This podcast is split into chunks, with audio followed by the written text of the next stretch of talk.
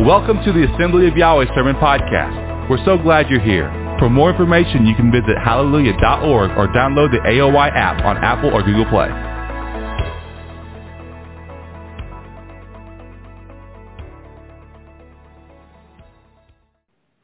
Good morning. Have your Bibles. Turn with me this morning to Deuteronomy chapter 6. I do appreciate I do appreciate that we've been reading through the book of Deuteronomy.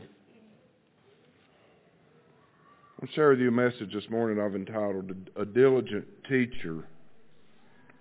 Diligent Teacher. And I've thought in the years in the years that I've been associated with this with this assembly, which has been quite a few now, um, I will say that um,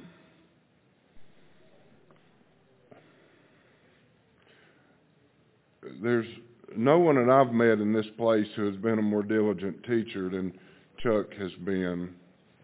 He has shared more. Uh,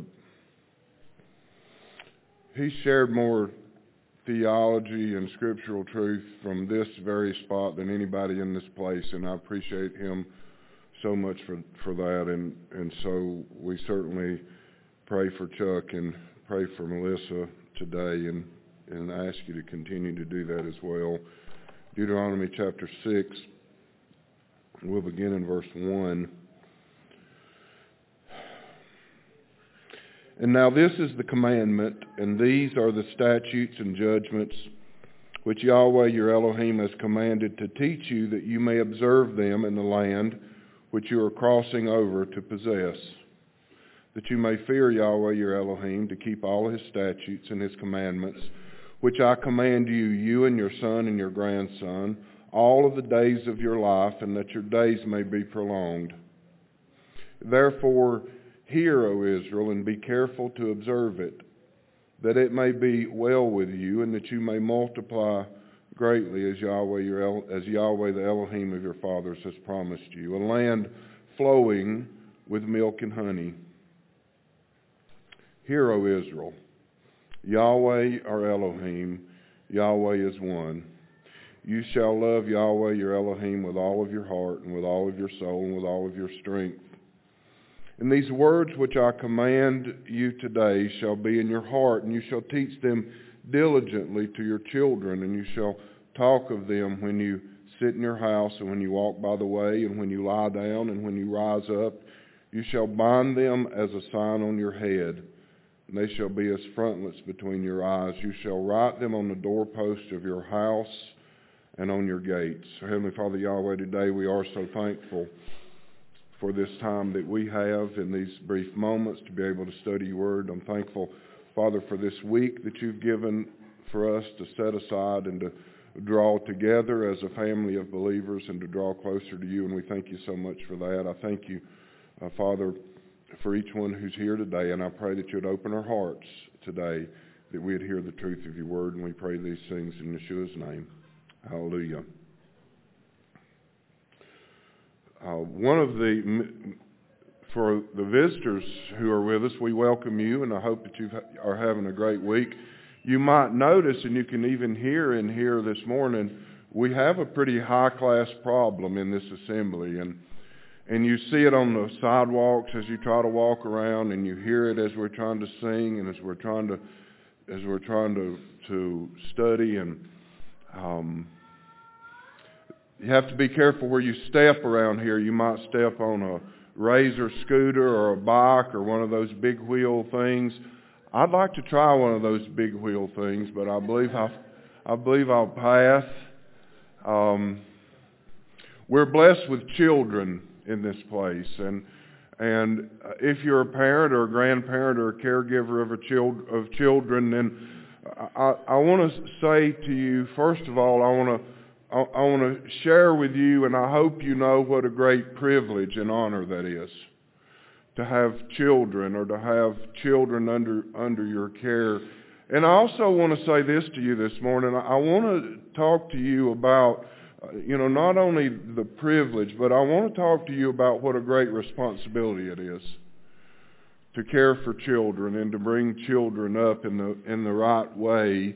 Um, I took a I took a picture. Um, I'm not I'm not answering a phone call, although although a spam risk is trying to call me right now. But I, I took a picture. There's uh, you may have noticed in some of our common areas and in the restrooms, we have a yellow printed piece of paper in many areas that are requests from the AOY staff, and and it talks about adults, things adults should do and shouldn't do, and it talks about children, and it's this great list of all the things that children shouldn't do. I'm going to read some of these to you. In case you haven't seen these, I'll, I'll read some to you. The parking lot is off limits for play at all times. Right? Sounds harsh, doesn't it? Children are not allowed in the kitchen unsupervised by parents. Children may not ride scooters, rips. I don't even know what is a ripstick. Can somebody tell me? Whatever it is, children can't ride them in the dining hall patio. Um, children are not permitted to play in the sanctuary. No running in the halls. Children under 12 not permitted in the youth room. Children are not permitted to play in any restroom, it says. And this is my favorite one. I'm not reading you these necessarily in order because I wanted to save my favorite one for last. This is what it says. Listen closely to this. Children are not allowed in the freezer. Now,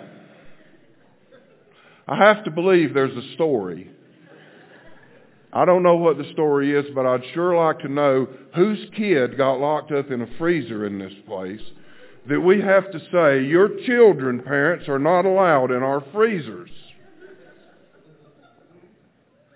Isn't that crazy? You know, sometimes we raise our kids. This is what we do, though. We give them all of a list of things that you can't do. You can't play, you can't run, you can't be in the freezer, you can't do this, you can't do that. What, whatever, whatever it is. And it's important, isn't it? It's important because children need direction. And I dare say that there's some children in this room today that if we didn't say you cannot play in the freezer, where's the very first place they'd be? In the freezer. And if some of your kids end up in the freezer today, do not blame it on me. Okay? Children need direction. Children need guidance. And we're instructed as, as parents or grandparents or caregivers, uh, we're, we're, we're given a great obligation to our children. And that's what I want to try to share with you this morning. Verse 7 and, and what I just read, it, it it's verse 6, These words which I command today shall be in your heart, and you shall teach them diligently to your children. You shall talk of them when you sit in your house, and when you walk by the way, and when you lie down, and when you rise up, and you shall bind them as a sign on your head, on your hand, and they shall be as frontlets between your eyes, and you shall write them on the doorpost of your house and on your gates. We have a great obligation to our children, an obligation is defined as an act or course of action to which a person is morally or legally bound. It's a duty or it's a commitment.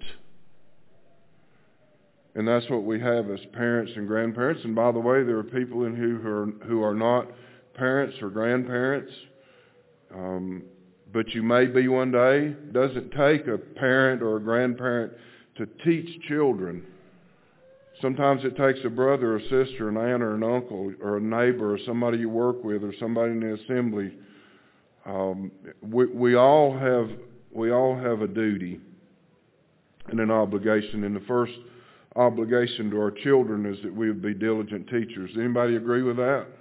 You can say amen. It won't offend me.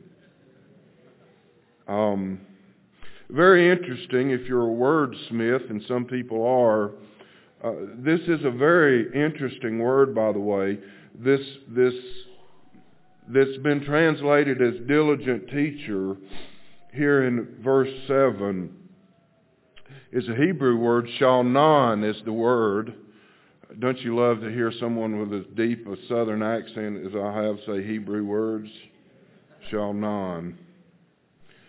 And I did some research and I found that the word's used nine times in the Bible, and this is the only place where it's defined as a diligent teacher. It's almost always uh, the, the definition that's most common and, and, and is used in every other case where this word is said. It means this. Listen, it means to sharpen.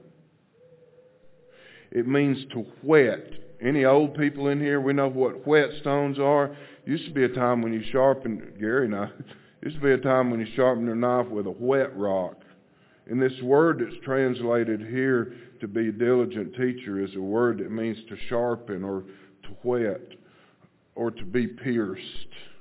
Very interesting, isn't it? That's a word that's used in relation to teaching our children. What does it tell us today? Well, I'll share a few things with you. I'm a pocket knife kind of guy. Anybody in here pocket knife kind of guys? If I have my pants on, and sometimes when I don't, I have a knife on me. Don't go too far with that. This is a very special knife. I, I prefer a case double X. Everybody likes a knife. If you like something other than that, you're entitled to be wrong. This knife, this particular knife that I have, my wife bought for me on my honeymoon, on our honeymoon, um, 31 years ago now, and I carried this thing almost every day for about 29 years. I lost it twice. I lost it for a year one time. Evidently, I dropped it in the yard skinning a deer, and I couldn't find it. And I found it the next year, the first deer that I skinned. It was laying in the yard, and I cleaned it up. And then I lost it last year for about six months. And and Rhonda told me where to look, and I didn't look. And I finally looked in the tackle box, and that was where I found it.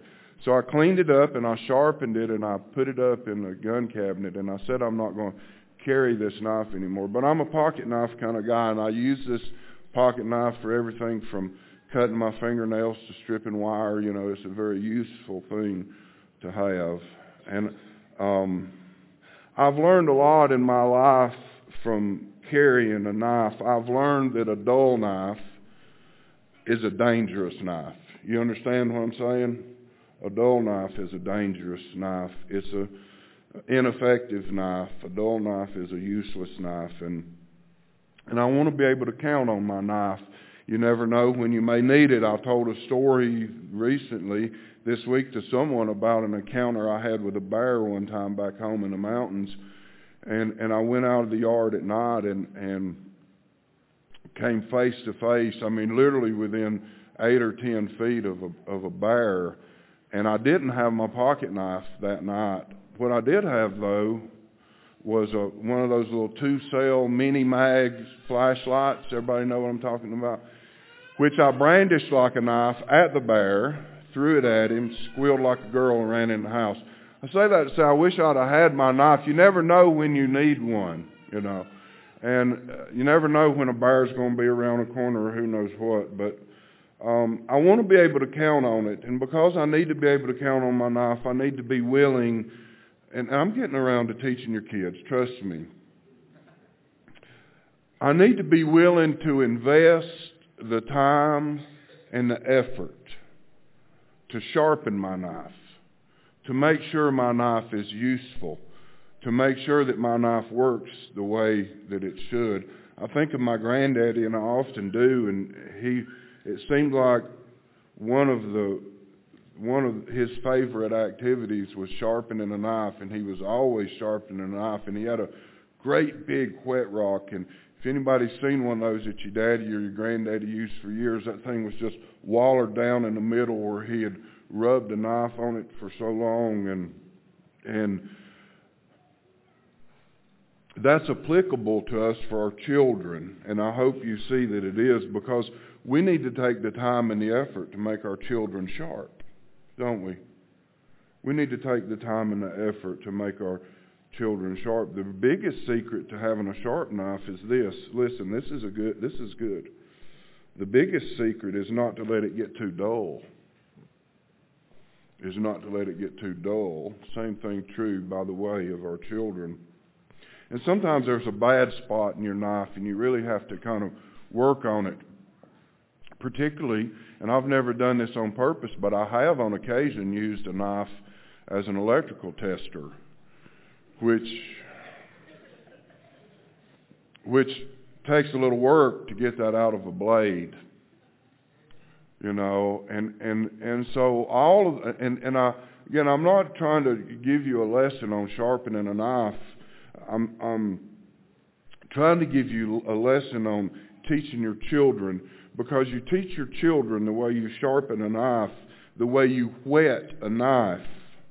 You have to use just exactly the right amount of pressure. Don't you? You have to be consistent. You can't just stroke a knife twice and expect it to be sharp. You have to be consistent with it. You have to work at it a little bit. It takes just exactly the right angle to get the right edge. It takes just exactly the right amount of time to get the right edge. Anybody ever sharpen a knife, and I know some of you guys have done this, you ever sharpen a knife and boy, it is sharp, and you're like about two more strokes and this thing's going to be right. And it's dull as anything. You know, right? And, and, and so, so you have to use the right, you, you have to be consistent. You have to use the right pressure. You have to have the right, use the right angle. You have to put just exactly the right amount of time in. And all of those things are applicable to us teaching our children the way that we should. We have to do all of those things because some children need more pressure than others. If you have a two-year-old or a three-year-old, you know, it don't take a whole lot of pressure. But once that child gets about 13, and if you haven't put the right pressure in and the right time, let me tell you what you got then. Then you got a problem on your hands. And it takes, everybody's looking at their 13-year-old kids and shaking their head. Again, I say to you, the secret to a sharp knife is don't let it get too dull. So before you get to that point with your children, take the time up front to make sure that you're doing the right thing. Does that make sense to anybody except me? It's true with our children.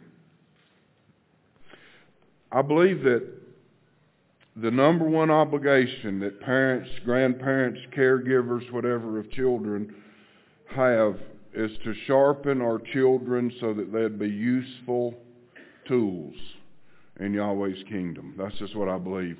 And you can do everything in the world for your child, and you can give them the best thing, give them the nicest clothes, buy them the nicest cars, send them to the best schools, do all of the things that you want, and you can still fail them if you don't teach them the right things. It is, I think, again, I think it's the number one obligation that we have as parents and as caregivers. Well, how do we do that? Well, um, I, I appreciate Brother Resner reading this morning because it's rehashing almost word for word what's said here in this chapter. Verse 7, here's how you do that. Here's how you sharpen your child. Here's how you whet your child, that they'd be a useful tool. It says, You shall teach them diligently. You shall talk of them when you sit in your house, and when you walk by the way, and when you lie down, and when you rise up. You shall bind them as a sign on your hand, and they shall be as frontlets between your eyes. You shall write them on the doorpost of your house and on your gates. And I read those I read those three verses, and this is my paraphrase. Never miss an opportunity to teach your children. Never miss an opportunity to teach your children. Life is full of teachable moments. Anybody agree with that? Full of teachable moments. Everything that we do in this life is a teachable moment for your children. You know, we're we're all here at Feast of Tabernacles and enjoying a, a good week, and your kids are just excited to be camping for eight days. What are you teaching them about? This is not a camping trip. And I pray that you're taking the time to, to, to invest into their lives the meaning of what this is all about. If, if you happen to be fortunate enough to see a sunrise or a sunset with your child, I pray that you're teaching them that Yahweh created all of these things that we see. That what you see is not by accident. If you have a new baby coming in to to uh, to your family like some of us do, then I pray that you're teaching that child who's waiting on little brother or little sister that they're fearfully and wonderfully made. Do you understand what I'm saying? There's so many opportunities that we have to teach spiritual lessons to our kids, but sometimes we just fail. I wish I wish I'd have been a better father when it really counted. I wish I'd have been a better father. When my son was young, um, I was more concerned about work than anything. You know, I was trying to provide, and there's nothing wrong with work, and you need to provide. You need to do those things. But here's what I know now, looking back, 30 years nearly now, looking back at when Josh was born and when he was a child. This is what I know. I know I missed so many opportunities. And, and I can't go back and get, I can't get those days back and I can't redo. But check this out. For those of you who don't know me, you wouldn't know this about me, but um, I have a grandbaby now. and she's four and a half months old. Fallon Rain is her name. And she's beautiful. And she's perfect. She got that from her granddaddy. And here's what I know.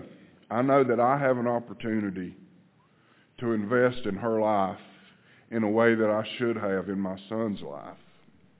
And it's not that we didn't invest, you know, we did spiritual things with, with, with Josh, but I missed so many opportunities. And I want to share with her all the wonders of creation. And I want to share with her all the wonders of Scripture. And I want to share with her my Heavenly Father who knows us and who loves us. And you see, all of those things, I don't want to miss an opportunity with her. And some of you young parents are here with kids today, young kids.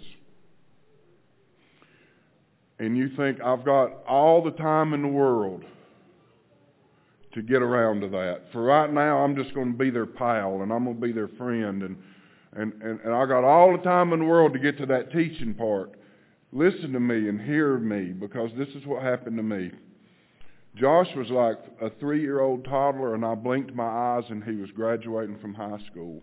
And I don't know what happened in those years, but I know I missed a lot of opportunities.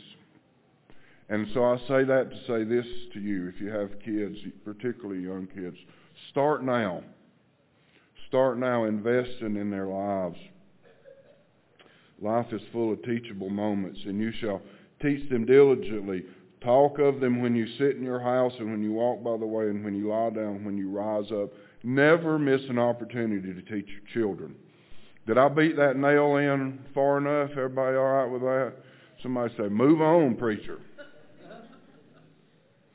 Never stop teaching. Never stop sharpening. That's your duty. But I say this to you, before you can be a diligent teacher. Parents, listen. First, you have to be a diligent learner. You have to be a diligent learner. My friend Michael Newhouse said in here last week, he said, you can only do what you know to do, and you can't do what you don't know not to do. That's a mouthful, isn't it?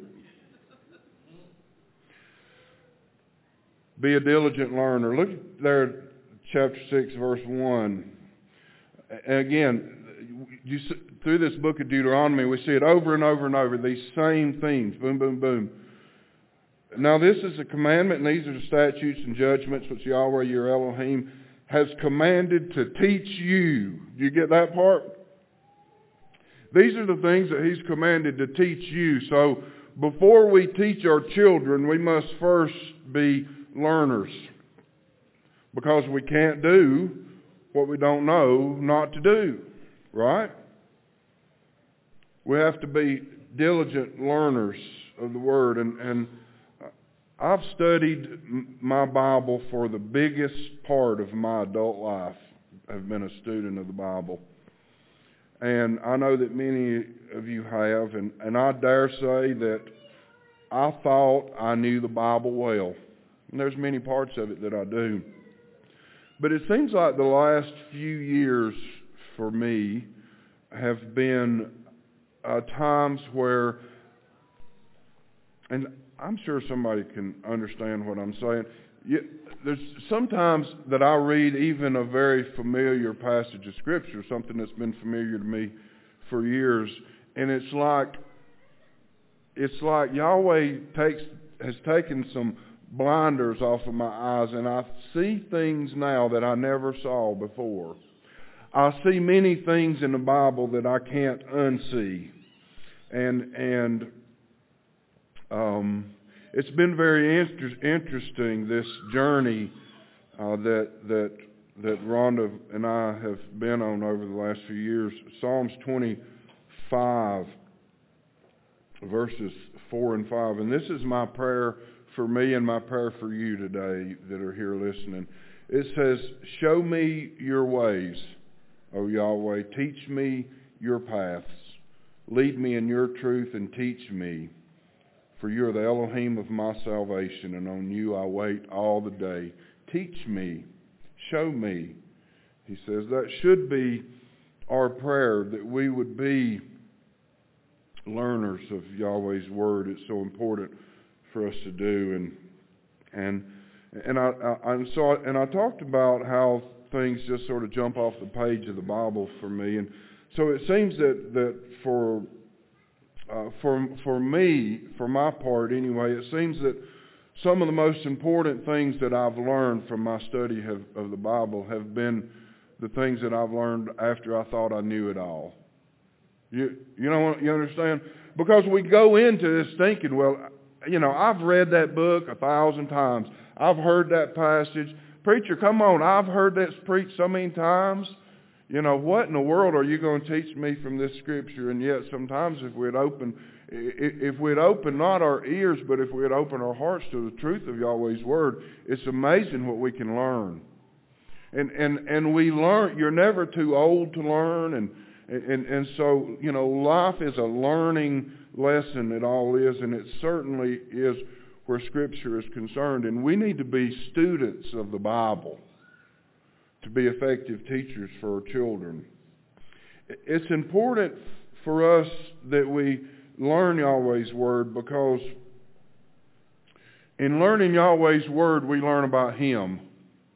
We, we, we study Scripture, and in doing and in studying Scripture, we study Yahweh. We learn about His thoughts. We learn about His character. We learn about His promises. We learn what He loves and what He hates and what He wants us to do and what He doesn't want us to do. That's how we study His character. It's by His written Word that He's given to us. And if we're to be holy as He is holy, and that's what we're commanded to do, then we have to learn His Word and we have to learn Him through His Word. Right? Am I right? We have to learn Him through His Word. And here's the problem, particularly for young parents and young couples. Here's part of the problem.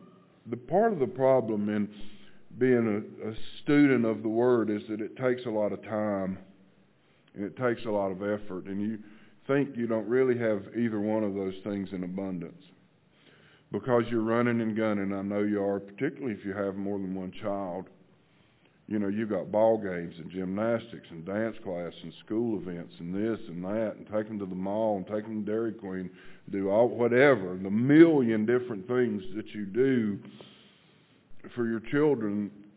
And then at the end of the day, plus you've worked all day, you've cleaned house and you've cooked supper and you've done laundry, and at the end of the day, you come in and you sit on a couch and it's just like, oh, whew, man, I'm glad this day's over.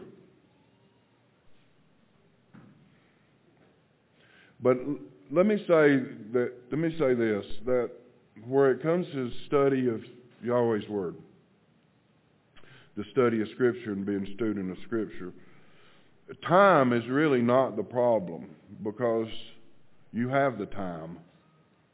We all have the same amount of time. The, the question is how you're using the time. Right? There's 1,440 minutes in every day. 1,440. That sounds like a lot, and it is. There's 10,800 minutes in a week. Sounds like a lot, and it is. And so if you take those two numbers and you tell me I don't have time to study, then I say to you with all the love that I can muster in my heart that you need to get your priorities right. What if we took some of the time we wasted on Facebook? Boy, that, that cut deep, didn't it?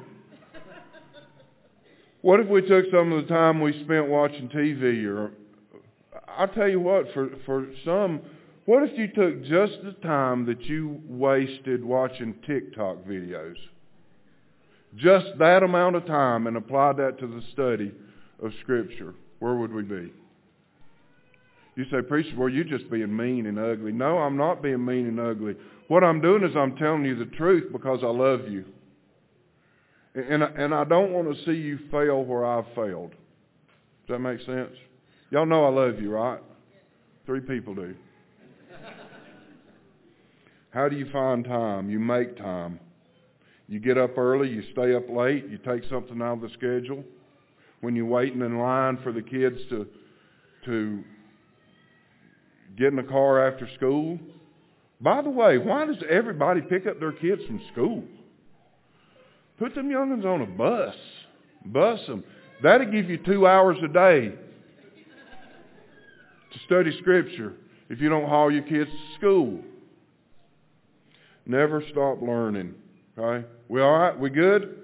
We all, all right. Never stop learning. We have to be diligent teachers. We have to be diligent learners. And that's well and good, and I want you to be. But here's where the rubber meets the road because the truth is, it really doesn't matter what we know. Because we need to be diligent learners, yes, but I think more important, we need, listen, we need to be diligent doers of the Word.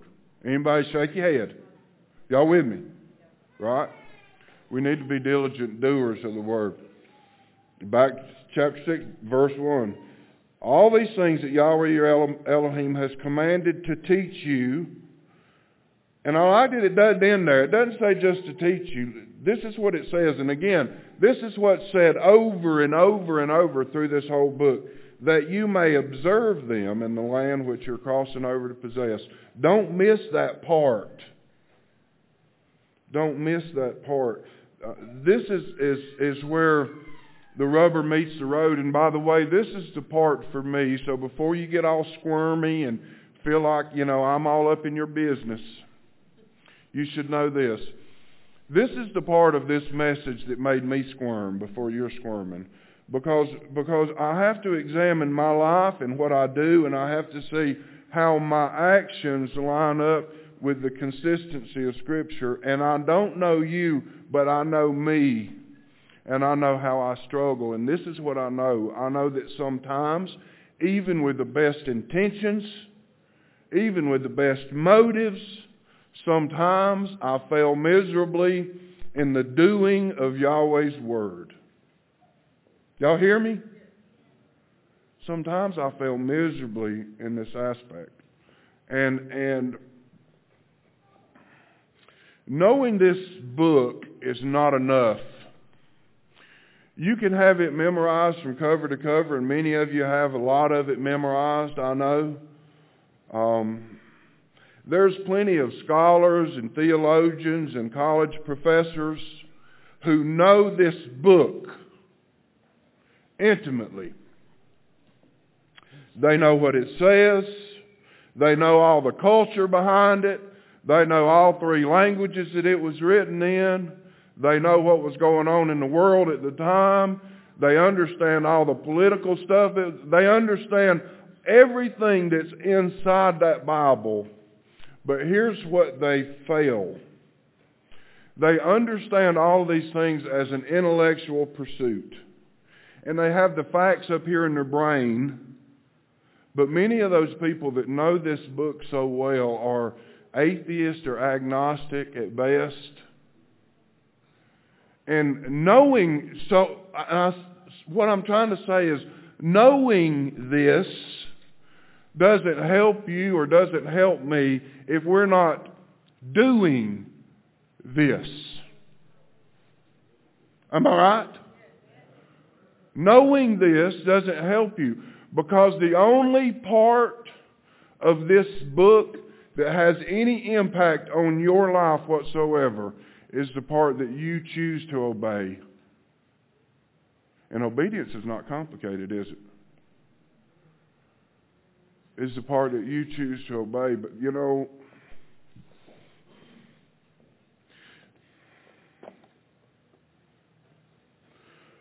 why why do we meet in this place or in your assembly, wherever you're from?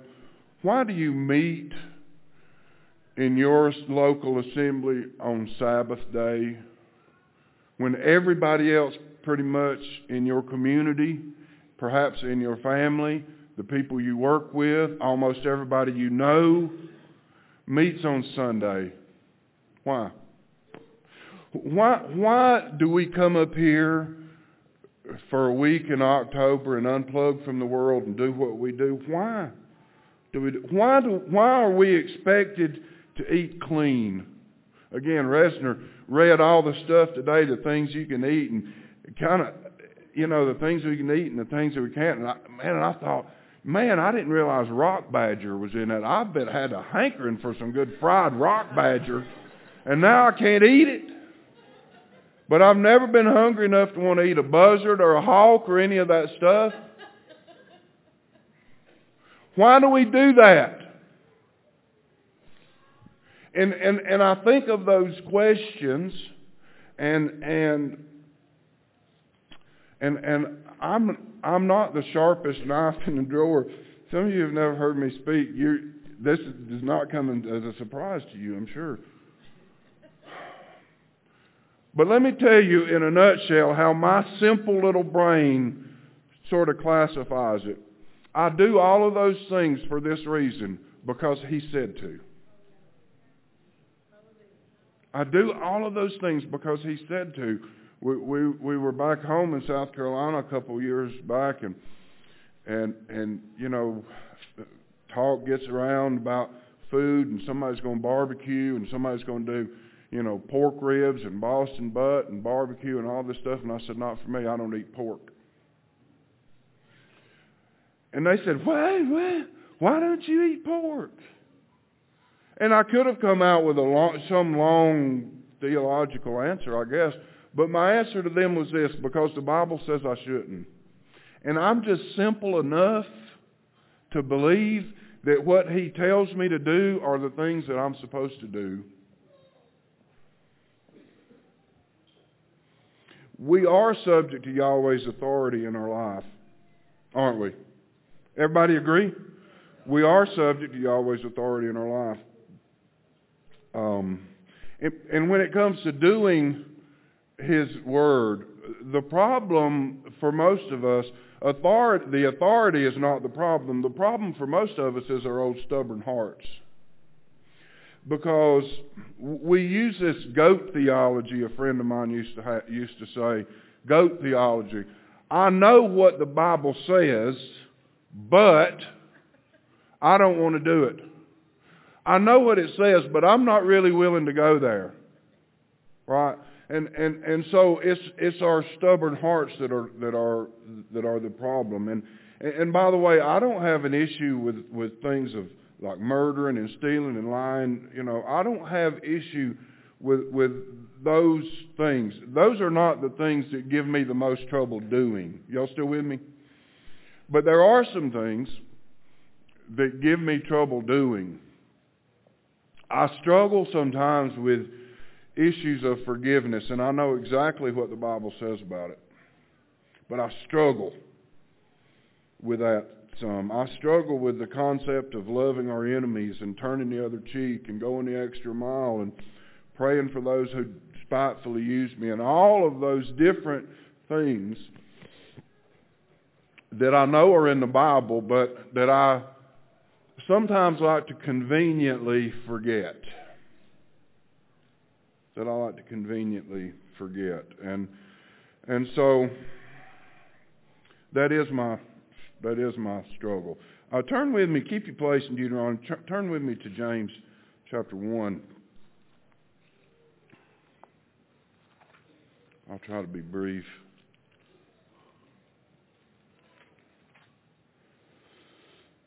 I usually set my stopwatch up here so I'll know how long I've been preaching. I did not do that today. So, James chapter 1, verse 22, it says, But be doers of the word, not hearers only, deceiving yourself. Isn't that important?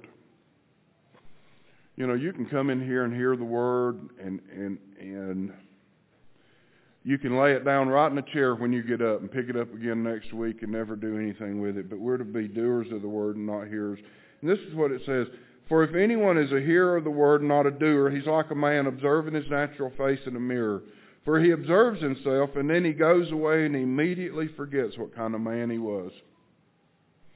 We have to examine our lives and our actions and the things that we do based on Yahweh's word as a mirror almost, it says. It says the man that hears it and doesn't do it, he looks at himself and then he turns away and he immediately forgets what he looks like. He immediately forgets this. He immediately forgets what a mess he is. Funny story, true. I was a manager for Home Depot for 12 years, and um, we would occasionally have um, market tours. Regional vice presidents and stuff would come in. They'd tour the stores, and we'd all be tore up for weeks. You know, making sure everything's dusted, nothing's out of stock, and all that. Very first one of those that I ever went through, we had a new regional vice president. Maria Perez was her name. Are you here this morning, Maria? Okay. She's told this story before, so I'm, I'll bet. Because here's what I know. Listen, any of you have been through this, you know how it is. You're nervous, boy, butterflies in your stomach, and you know, you're waiting to get fired any time. We're walking up and down the aisles, and we get about halfway through the plumbing department, and this is what I realized. I touched my face, and I realized that I'd only shaved one side of my face. I wore a mustache then and not a beard. It's true. Rhonda tell you it's true. I'd shaved one side of my face, and so I had a perfectly shaven face on one side and two days stubble on the other. Because I'd been there like 48 hours. Hadn't even went home. And and you know what would have been nice? What would have been nice that day is when I got ready if I'd have looked in the mirror and I'd have checked myself. I would have realized this. I'd have realized I'm not quite up to snuff. She didn't say anything about it, but I bet she thought I was the biggest idiot she'd ever thought. And she wondered how we're going to trust an $80 million a year sales plan to this cat. Doesn't even know how to shave his face. That's funny, isn't it? But I say that to you to try to impart to you some spiritual truth. The truth of the matter is, sometimes we're very likely to go out half shaven spiritually in our lives because we haven't examined ourselves based on the mirror that we should be looking at. Anybody following? I don't mind being the butt of a joke as long as you learn some truth. But that did happen. I shaved off an eyebrow one time too about quite by accident. So examine our lives based on Yahweh's word. This is the standard. Do we all agree? Hold it up if you got one. This is the standard. Okay. So every now and again, you need to take whatever it is that you're doing, and you need to look in this mirror and you need to make sure that it lines up. Okay. So we be diligent teachers, diligent learners, diligent doers.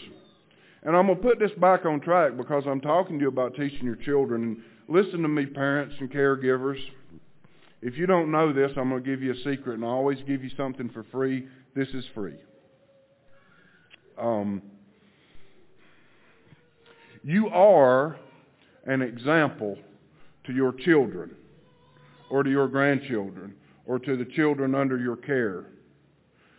For members of this assembly, you are an example to the hundred kids that run these halls and hide in our freezers on Sabbath. and whether good or bad, you are an example because they're watching you. And if they're your children, even more importantly, they live with you. And so they know that you can get all spiritual in here on Sabbath, blessing Yahweh. But if that doesn't line up with the actions that they see from you the other six days of the week, then do you see what kind of example you're being? Right? Well, I know it's hard to hear, and, and I and I can share these things because I've lived these things. Okay. So they're watching you. What do they see in you? What do your children see in you? We have a great obligation to our children. We're to be diligent teachers, diligent learners, diligent doers. In doing those things, by the way, we have a great promise for our children. And I don't want you to miss it. A great promise for our children. Deuteronomy 6. And he said, he, he's talked about these judgments which he always commanded to teach you, that you may observe them in the land which you're crossing over to possess, that you may fear Yahweh your Elohim, to keep all of his statutes and commandments which I command you, you and your son and your grandson, all the days of your life, and that your days may be prolonged. Therefore hear, O Israel, and be careful to observe it, that it may be well with, it, with you, and that you may multiply greatly, as Yahweh, the El of your fathers, promised you, a land flowing with milk and honey. What a great promise. Isn't it? What a great promise. Yahweh didn't give us his his word to keep us from having fun or to hold us back. Um, as parents, we have a duty and an obligation to our children. We set boundaries for our children, don't we? We say these are the things that you can do and these are the things that you can't. You're not going to act like that in public. You're not going to act like that in private. You're not going to do this. Whatever those things is. Don't play in the hall. Don't ride your scooter in the dining hall. Don't play in the freezer. See, we tell them all these things not to be mean to them, not to try to hold them back, not to try to keep them from having fun, even though that's what they think. We, we do these things not because we're angry or because we're controlling. We set standards and expectations for our children for a reason, because we love them. Right? Because we love them and we don't want to see them hurt. We don't want to see them struggle. We don't want to see them brokenhearted. We don't want to see them physically hurt. We don't want to see them frozen like a popsicle in the freezer. See, we tell them these things for a reason. We tell them because what we want for them is to be blessed. Right? What we want for them is to be blessed. And, and, and, and Yahweh's word is like that. It's expectations. He set those expectations for a reason. Not to be mean to us. Okay? But but to make sure that we're safe, to make sure that we're blessed, to make sure that we're happy, to make sure that that that we're living up to the potential that He expects from us. Jeremiah twenty nine eleven says, "For I know the thoughts that I think towards you," says Yahweh, "thoughts of peace and not of evil, to give you a future and a hope." Over and over and over, you'll find the Bible is full of great promises concerning our children, Isaiah 44, 3 and 5, Isaiah 54, 59, Psalms 112, Proverbs 27, over and over and over. The Bible is full of promises for your children. Believe Yahweh's promises. Claim Yahweh's promises. Pray Yahweh's promises over your children. Bless your children. Say this, and I'm gonna, and I'm to finish. I'm sorry I've been so long being diligent teachers. We have the most important thing to teach them. Here, verse 4 and 5, it says, Hear, O Israel, Yahweh or Elohim, Yahweh is one, and you shall love Yahweh your Elohim with all your heart and with all your soul and with all your strength. The most important thing. What is the most important thing or the most essential thing? You know, Yeshua was asked, what's the greatest of the commandments, and he quoted this, word for word. This is, the, he said, is the most important thing. So what do you teach them? Just a couple things. Five minutes and I'll be done, less. First of all, I think it's important. And again, this is one of those things that's that's that that I have been taught over the last few years. If you're going to teach your children, teach your children Yahweh's name. Teach them Yahweh's name. Hear, O Israel, Yahweh or Elohim, Yahweh is one. Literally means is the only one. Teach them his name. I'm terrible with names, but I've learned this. I've learned that to have a good relationship with somebody, you need to try to use their name. Gary, Norma, Fiona. I try to use names. Um, and, and the same thing is true of our Heavenly Father. He has a name and not a nickname.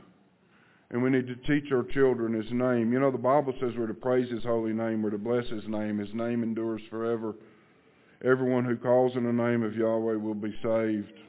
Our Creator, our Heavenly Father, has a name, not a nickname, and we need to teach it to our children. There's been a resurgence, by the way, recently in Yahweh's name, and I'm glad for that. John MacArthur put out a YouTube video just recently talking about a new Bible version and talking about Yahweh's name. So we need to teach them His name. Secondly, we need to teach them this. We need to teach them that Yahweh, this one whose name we know, desires a relationship with us. You know, he's not some entity far apart, some far apart being that, that just winds us up and turns us loose. Yahweh, our Elohim. You get that? That's a very personal word. Yahweh, our Elohim. Yahweh is one. He, des- he desires a, a, a relationship with us. And, and then uh, finally, I'll say that we need to teach them that he alone deserves our worship and praise. Hear, O Israel, Yahweh or Elohim, Yahweh is one. Literally, again, uh, Yahweh is our Elohim, Yahweh alone, the only one. Literally, what that what that means. The Bible talks about in numerous places that Yahweh is a jealous El. And he's not jealous of us, but he's jealous for us because he wishes to have that relationship that I talked to you about. Yeshua taught us to worship the Father, didn't he? And, and, and I say that's important because that has been flip-flopped so much in mainstream Christianity, and it's a shame. And it's a shame. So teach your children diligently. Um, and, and let them learn by watching you. The Bible says that children are a heritage from Yahweh. That means a valuable possession that he's put into, into your hands. And it also says to train up a child in the way that he should go, and when he's old, he won't depart from it. That doesn't mean that they're not going to make mistakes, but it means that the foundation that you plant today will bear fruit in the future. So pray for your children, love your children, teach your children, and may Yahweh bless you richly today. Thank you so much.